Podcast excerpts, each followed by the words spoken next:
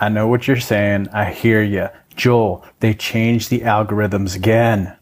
Well, guess what? I'm pretty sure 60% of the time they will change the algorithms every time in the future. So you just have to be ready for it. So how do you beat them? I mean, that's why you're listening to this, right? You need to practice what I call the seven foot rule.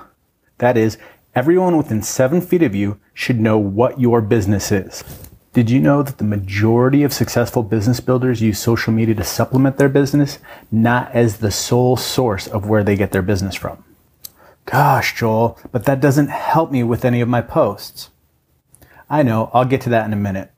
But it's called networking, not net posting on my social media and hope that someone will see it and then call me. And if they don't, I'll quit.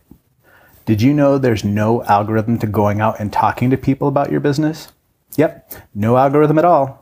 Just consistent repetition. You know, the more you do of it, the better you get and the more money you will make. It's that simple.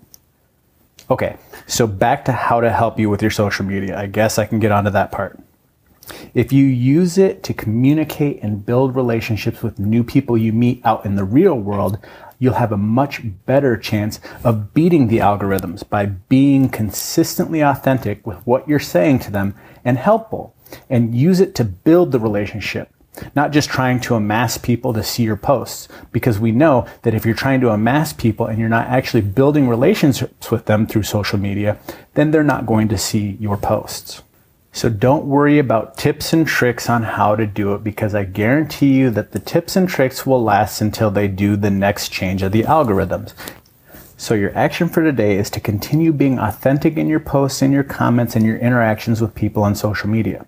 But if you really want to stick it to the social media algorithm, man, get up, get out, and get someone out in the real world of face for real, not the book of faces.